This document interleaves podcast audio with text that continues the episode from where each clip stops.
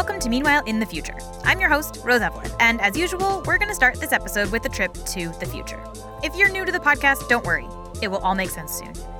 This week, we're starting in the year 2045.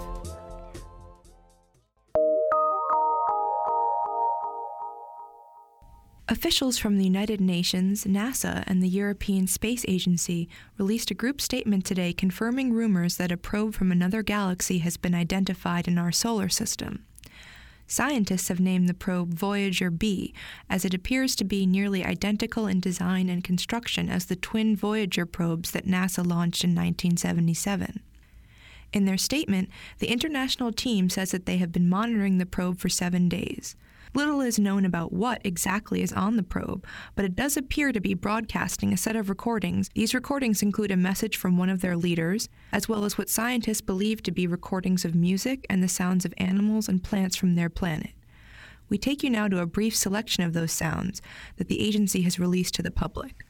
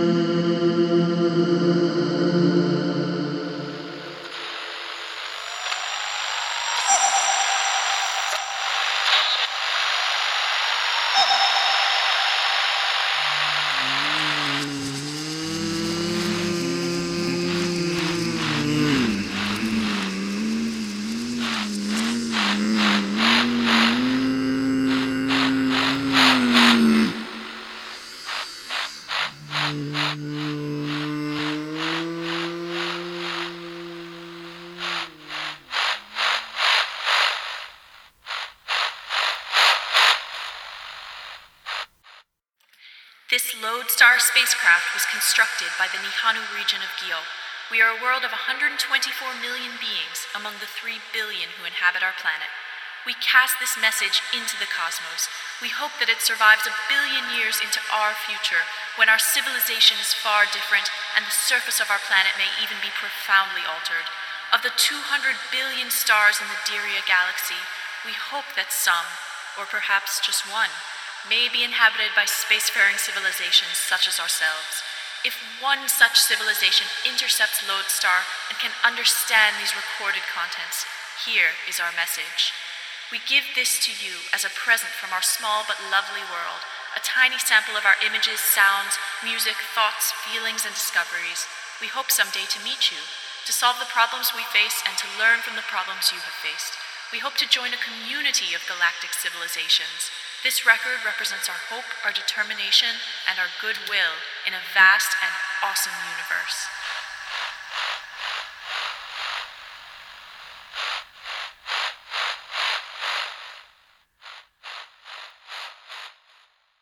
So, in this future, a probe that is extremely similar to the Voyager probes that we sent out in the 1970s shows up in our galaxy. In case you're not familiar with the Voyager probes, here's a little background. The Voyager program consisted of two different probes, Voyager 1 and Voyager 2. They were both launched in 1977, and both of them are still out there. In 2012, Voyager 1 became the first human made thing to leave our solar system and enter interstellar space, and Voyager 2 should join it next year. Both Voyagers have on them a 12 inch record called the Voyager Golden Record. These records contain a selection of sounds meant to give whoever or whatever might play them a taste for what it's like to be on Earth. Things like the sound of running water, animal noises, spoken greetings from 55 different languages, and music from all over the world. Each record also includes a printed message from US President Jimmy Carter. So, in this scenario, we find something very similar a probe made with what seems like the same technology, carrying with it a set of sounds similar, but not quite the same, as our own planetary noises. You heard some of that alien golden record at the beginning of the show. Now, it turns out that there is actually a protocol for what scientists should do if they detect an alien signal. You, uh, I'm trying to find the uh, protocol online here. I have it pulled up. It's uh, it's seti.org slash post dash detection. Uh, do they have the uh, the second draft of the, that thing is so wordy it doesn't actually get to the point uh, I, i'm looking for version one the 1989 version which i like better than the uh, than the 2008 version That's Eric Korpela. I'm the uh, director of SETI at Home at the Berkeley SETI Research Center. At SETI, Korpela spends a lot of his time looking for alien signals. And his first job, when he sees something that might be one, like, say, this weird probe, is to not believe it. Because I've looked at lots of stars, I've seen lots of signals. Signals are all over the place. They're 100% of the time thus far, they are from terrestrial technology. So the first thing you have to do is you have to look somewhere else nearby, uh, you know, maybe uh, you're just moving the telescope a degree or two away from where you were looking when you saw this signal. Uh, and when you do that, the signal should go away. that, that, yeah, that that's a hopeful sign. If the signal stays, that means that it's just another interference source. And if it goes away when you look away and you go back and you look again, uh, and it comes back, then you get start getting really excited. Then, once Korpela is sure it's not just interference from planes or computers or his own telescope, he calls up some of his astronomer friends to see if they can check it out too. And say, hey, if you got some time, I'm looking at uh, this star over here, and I see a narrow band signal at uh, so many megahertz. Uh, and uh, could you take a look and see if you see it too? Then, if they see it too and none of them can explain it any other way, they contact the National Telecommunications Union. To declare the this frequency that you found the signal at off limits to uh, other broadcasts, at least for a while. Then, if they're still confident and they can't explain it any other way, they have to tell the International Astronomical Union. You can tell how old the uh, International Astronomical Union is. They call their notices telegrams. Once that happens, the alien cat is officially out of the bag. You probably don't talk directly to the Secretary General of the United Nations, but you inform him that uh, this is going on. At that point, there's no way it's going to be a secret anymore. so then that's when you do the press release. Tell everyone everything you know, and uh, then you get famous. So far, nobody has ever detected signals that have stood up to rigorous testing, although they've gotten close. Back in the 60s, when pulsars discovered, they thought they were alien signals uh, until they came up with an explanation that didn't require aliens. And in this case, with a probe that is so similar to Voyager, Korpela says that most people would probably think it was a hoax. An elaborate, expensive, and pretty impressive hoax. But if there was a public announcement that yes, indeed, this floating object was extraterrestrial, built by non human hands and launched from a faraway planet, what next?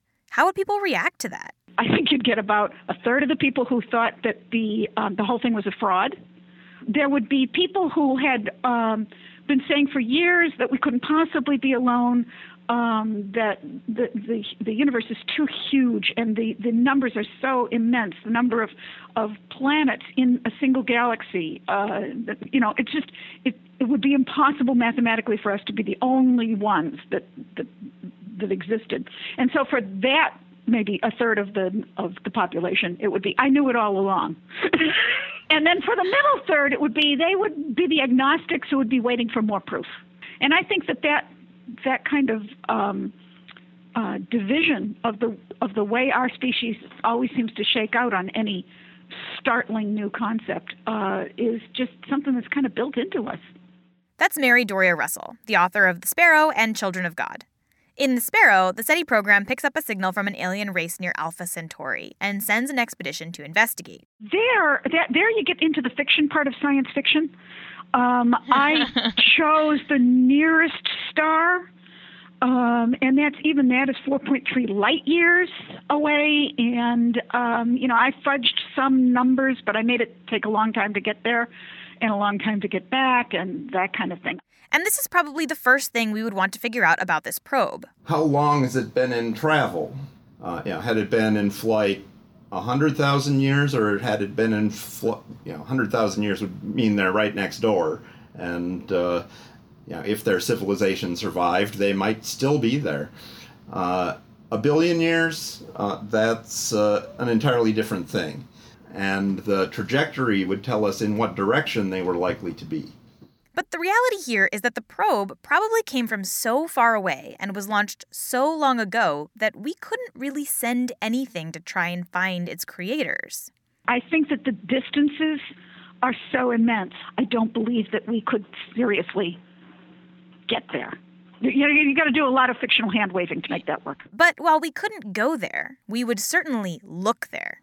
If we could figure out where it came from, boy, every every radio telescope and every spectrogram, eh, we would be looking at them for sure. We would certainly start looking more closely at the stars in that region of the sky, uh, trying to find which planet they came from or and you know if we don't know of planets around those stars we would probably build something that could find planets around those stars and what would we be looking for what would we want to know about the beings that created and launched a probe so very similar to our own since the probe would have taken hundreds of thousands or even billions of years to reach us, Korpela says that he'd want to know how our doppelganger world turned out. Are they a, a species that, uh, like us, when they sent their space probe, was actively destroying its environment? Uh, are they, like us, uh, having problems with pollution, population, uh, potentially food supply? Did they did they survive? Uh, you know that that would be a big question that I think would be on a lot of people's minds. You know, is there a way out of the problems that face us? Is technology going to be enough to solve our problems? Uh, will technology even advance at the rate it's been for the last century? Uh, I don't think we even know the answer to that. Now, there are some people who think that we shouldn't go looking for intelligent life out there, because that life might not actually be friendly. But both Korpela and Russell don't really take the whole aliens coming to conquer us and steal our resources thing all that seriously. You know, if you want a planet, you know, you, you're a planet, you're a species that uh, breathes oxygen like us, you want a planet that uh, has an oxygen atmosphere. There's probably one of those closer that has, you know, something equivalent to trees and something equivalent to algae. Uh, so I don't buy interstellar conquest as a viable means for an extraterrestrial species to make a living. Uh, it seems like going out of your way for potential trouble because intelligent species are a whole bunch of trouble. I think a lot of the um, the appeal of first contact scenarios is that somehow they will either bring us together by attacking us. That's one trope that you see over and over. We're, you know, we're very hungry for something that would make us all human beings together. Um, and so we uh, we tend to think of these scenarios in terms of our own troubles, um, hoping for for some sort of daddy to come and fix us. Um, and uh, I think that's that's quite touching but um, unlikely. but here on Earth, would the knowledge of something else out there, something so similar to us, really change much? The reason that I got started on writing The Sparrow uh, is um, is precisely about how we have, in fact, already had first contact. When Europeans suddenly realized there was a whole hemisphere that they knew nothing at all about that's the same experience uh, as finding out that there are other sentient beings in the universe. Um, all of a sudden, there were people that weren't in the Bible. There were animals that had never been seen or heard of before. Uh, there was a whole world, literally a new world, for Europeans to get their heads around. And so we've already had the experience of being confronted with the absolute depth and breadth of our ignorance of what's around us. Um, and we're still seeing the, the cultural aftermath of that. But without actually contacting these beings, without really getting to experience all the things we don't know about them, would anything here on Earth change? I think for the vast majority of the people on the planet, they would hardly even notice. Uh, so I think uh, the world would probably react calmly. But that said, uh, the world has surprised me before. um, but I don't I don't see any way that it could harm us to know. I'd have to think about that for a while. But at the moment, nothing comes to mind where uh, people would jump off buildings or kill one another over it. I I don't think it would be that important to to the way that people live from day to day. It's hard to say what might happen if we found this Voyager double, but there are two predictions I feel confident making. The first is that this would result in a whole lot more funding for Korpela's research. You, I, I don't know that you would get rich. I do think that you would probably no longer have trouble obtaining funding to do uh, SETI research. Uh, and the second is that we should all invest in companies that make canned goods. And you'll have uh, um, a big uptick in survivalists who are going to have like five years of freeze-dried food in their basements, and they'll get they'll be buying guns. The preppers would be spending an enormous amount of money on freeze-dried food. Yeah, yeah. I feel like I might get a couple cans of extra soup. I don't know, just to have. For more on the current efforts to find extraterrestrial life, head to gizmodo.com, where, as usual, we'll post links to more information. Meanwhile in the Future is a podcast from Gizmodo. It's produced by me, Rose Eveleth. Special thanks this week to our voice actors, Casey Broughton, Eddie Guimont, Kyla Hale Stern, Ryan Harrington, and Maddie Stone. Extra special thanks to Ari Baranovsky, who suggested this future to us. If you have futures you want us to explore, send them to overthinkingit at gizmodo.com. Or you can throw ideas at us on Twitter or Facebook. Just go to at or facebook.com slash Meanwhile Future, and you'll find us. Also, if you like this podcast and you have a few extra minutes on your hands, it would mean a lot to me if you could go to iTunes and leave us a nice rating. It really does help. That's all for this future. Come back next week and we'll travel to a different one.